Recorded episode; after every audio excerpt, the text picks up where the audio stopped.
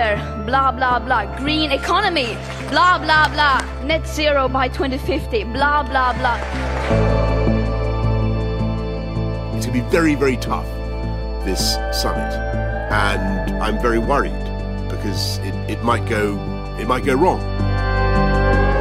We have a moral responsibility. Even if we didn't cause it, we would have a moral responsibility to do something about thousands of men, women and children who have lost everything. COP is a massive opportunity, but it is a huge responsibility on the shoulders of world leaders. This is COPcast.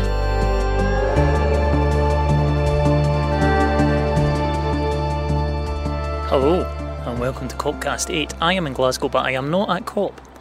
I am in the Barras, and that is because today is Gender Day, and I've been at an event run by She Changes Climate campaigning organisation, which is trying to achieve a gender balance within places like COP. Now, I've had a few really interesting conversations today we're going to bring to you.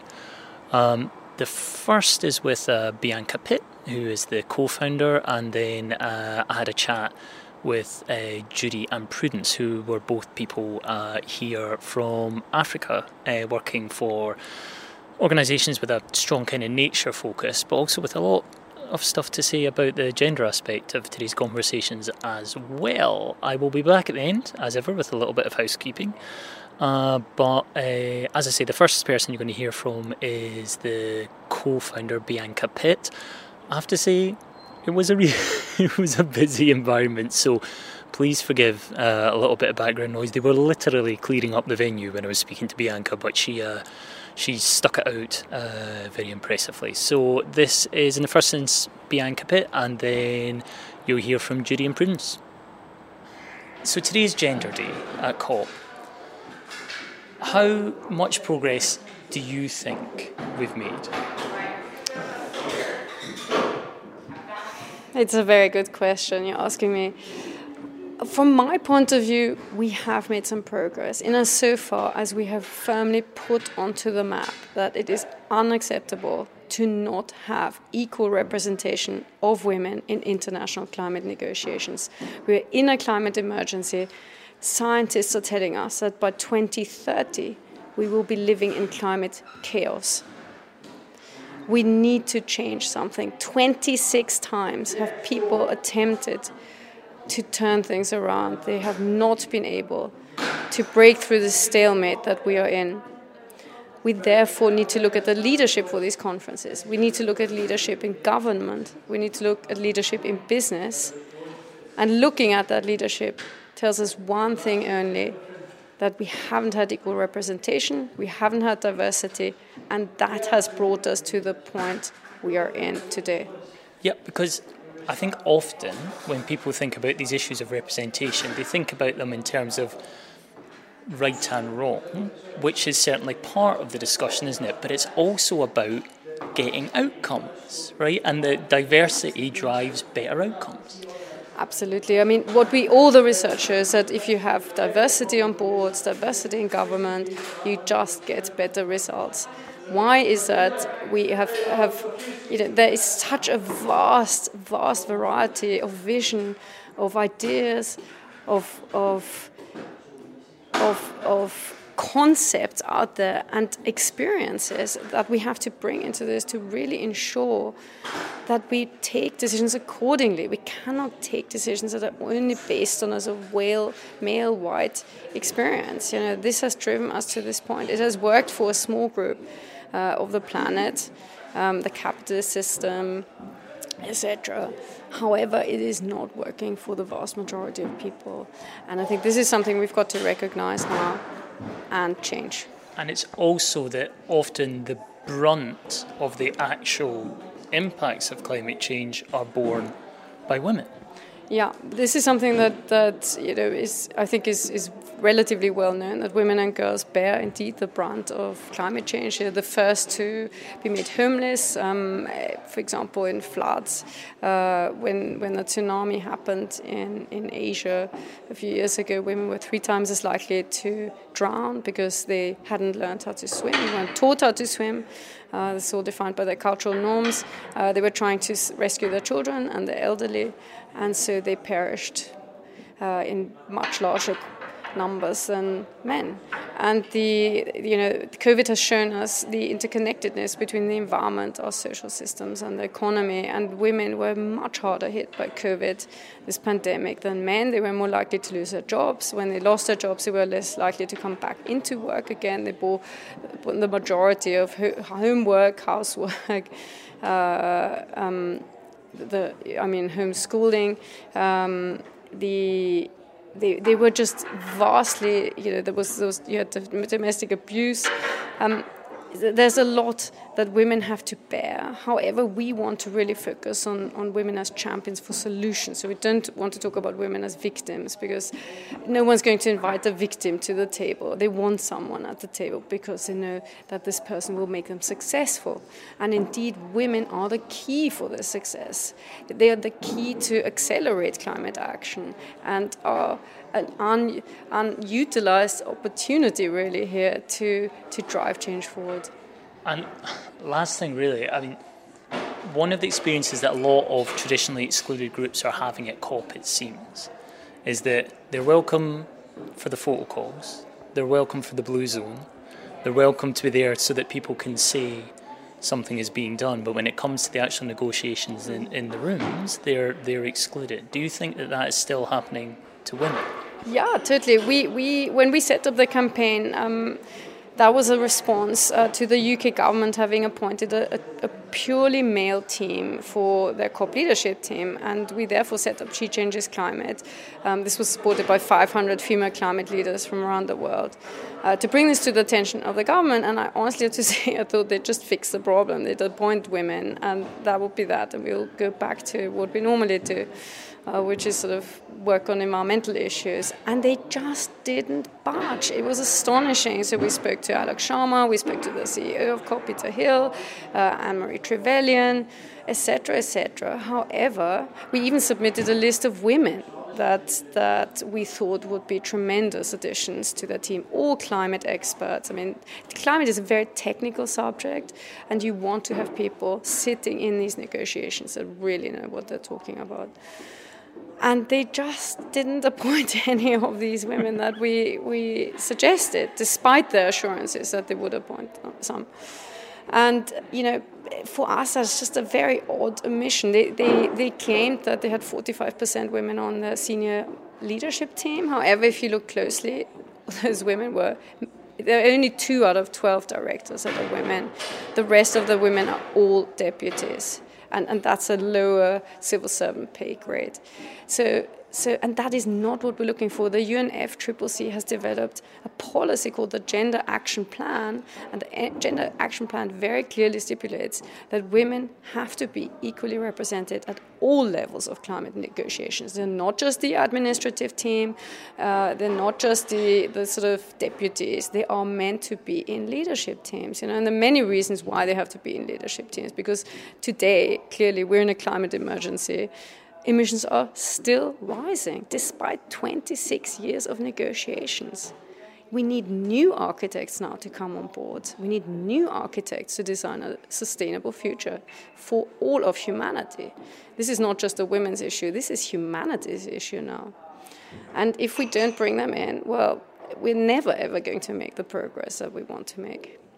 Listen, thank you. I know it's a big day for you, so thank you very much for taking the time to speak to me about it. Thank you very much for interviewing me. I really appreciate that. Right, we have found a little quiet spot at She Climate. I tell you what, I'll let you introduce yourselves. Who have I got? My name is Prudence Muchinota, and I'm from Zambia. I'm the Chief Financial Officer for Community Markets for Conservation. Great, and what's that? Community Markets for Conservation is a model, if I may call it that, that works to serve forests, wildlife, whilst providing sustainable livelihoods for many rural women and many other rural communities.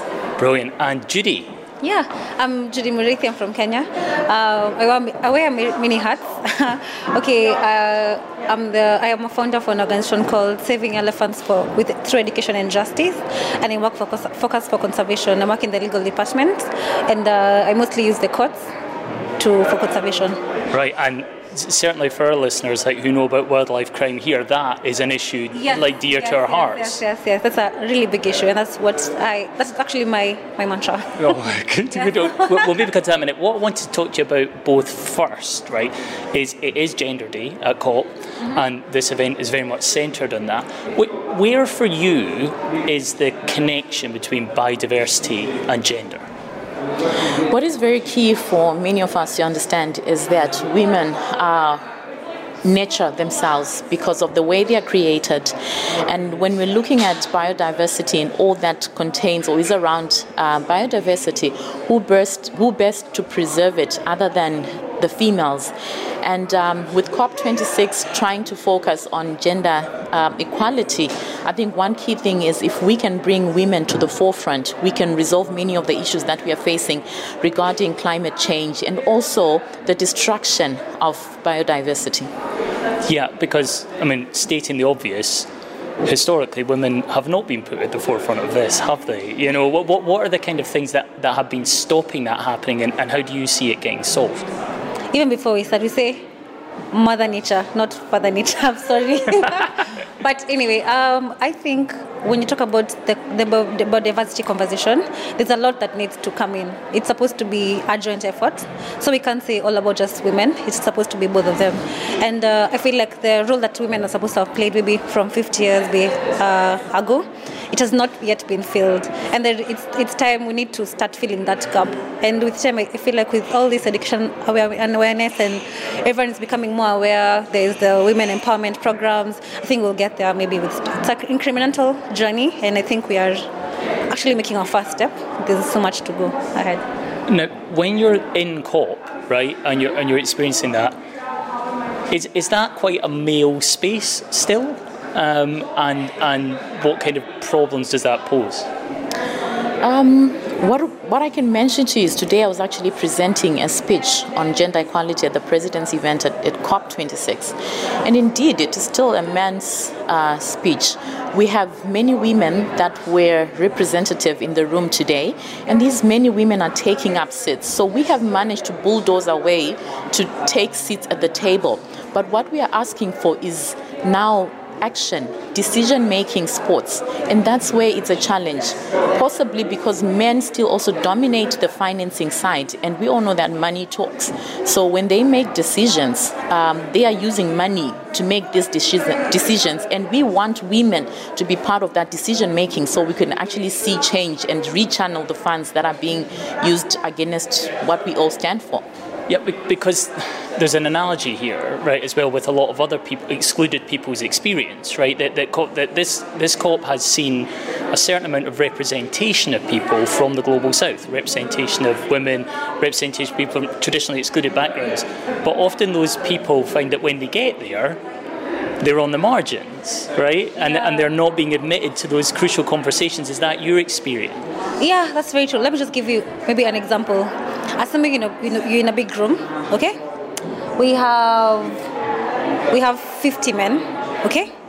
And then you enter, you're the only woman. Can you get where I'm getting at? Yeah. And I feel like that's exactly where we are. So there's still it's a very big conversation, and I feel like it needs to be had. It is a massive conversation, right? I mean, we won't cover it all here today, but I wanted to address one other thing as well, which listening to you in the presentations, right? Which is quite often I think people in the West can assume that for people in the Global South that nature is a luxury, right? That we care about birds and stuff because we feed them in our garden, but that is fundamentally not true, is it? It definitely is not true. If I may look at it from an African setup, nurture is our being. to just simplify it as is. We don't have to pay. Nature is not tourism for us. It is who we are. It is what we are. Yeah. Absolutely, and what's your experience of that? Yeah, perfectly put. And what I would say is, nature, just as she said, nature is us. We need to stop damaging it. We need to stop polluting it. We need to stop all these negative effects on it. Yeah. And just the last thing, again, this is another enormous topic, and we want to, but much of the really critical negative impacts of climate change are being felt by people in your communities, right? So that's the other reason they've got a stake in this. Yes, and I mean, that has been the major topic, that people that are actually being affected by climate change are not really contributing to the carbon emissions. They are just suffering as a result of the bad decisions that are being made. So when you look at trees being cut down, when you look at the floods, when you read about the floods, the hot temperatures, just as of yesterday, I was receiving a notification that people should stay indoors from Zambia because the temperatures were as high as 41. That's not Southern Africa, because we've got all these water borders, but these are the effects of climate change. And it may seem like just a statement that's coming from the Meteorological Center, but we who can be in air-conditioned offices, we have a solution. It's short-lived. Those that are living in the rural communities, they can't even leave their huts. And these are small huts, by the way. They can't even get any food from the land. We can go into a grocery store and buy food. They have nothing. So they are the ones that are actually suffering from the effects of climate change. And that's why their voices need to be heard. And presumably that's an experience that would resonate with you as well. Yeah, I feel like if I start talking about this conversation, it makes me a bit furious, because this global North and South conversation... It's okay, be furious. We're open to people being furious. That's okay. This conversation will never end, and I feel like there's a lot of mayors and big things to start unpacking. But what I would say is that we need to... That's why we're here in the COP. We need to come up with other solutions, because I feel like what I've been doing already is clearly not working. So we need to look for other mitigating factors or mitigating solutions. And the more we want to have the credit system, it's very flawed. You're giving credits to Africa, but the same countries are still polluting Africa with their own credits. So what exactly are we doing? That's my question. And it's a very... Anyway, I'll just... There's so much. Listen, I'm very grateful to you both for taking the time to really just skim the surface of this stuff, but it is something that people here are now hearing about because of COP, and at least I think we can all agree that. So at least a voice is a good thing, right? Yeah. Definitely. This is the time, because we could be having people in meetings and they're not having the discussions that we're having now, because not everybody gets an opportunity to sit in those closed-door meetings. And this is a pleasure, and we would want to get as much of our voice heard out there, representing many of the communities that cannot travel all the way to Glasgow. Okay. Well, thank you for taking the time today. I really appreciate it. Yeah, thank you. So that is it for Copcast 8. I'll be back tomorrow, trying to get more of a sense of how things are shaping up behind the fence. We'll be back up at the actual site of COP tomorrow. But until then, thank you for listening and goodbye.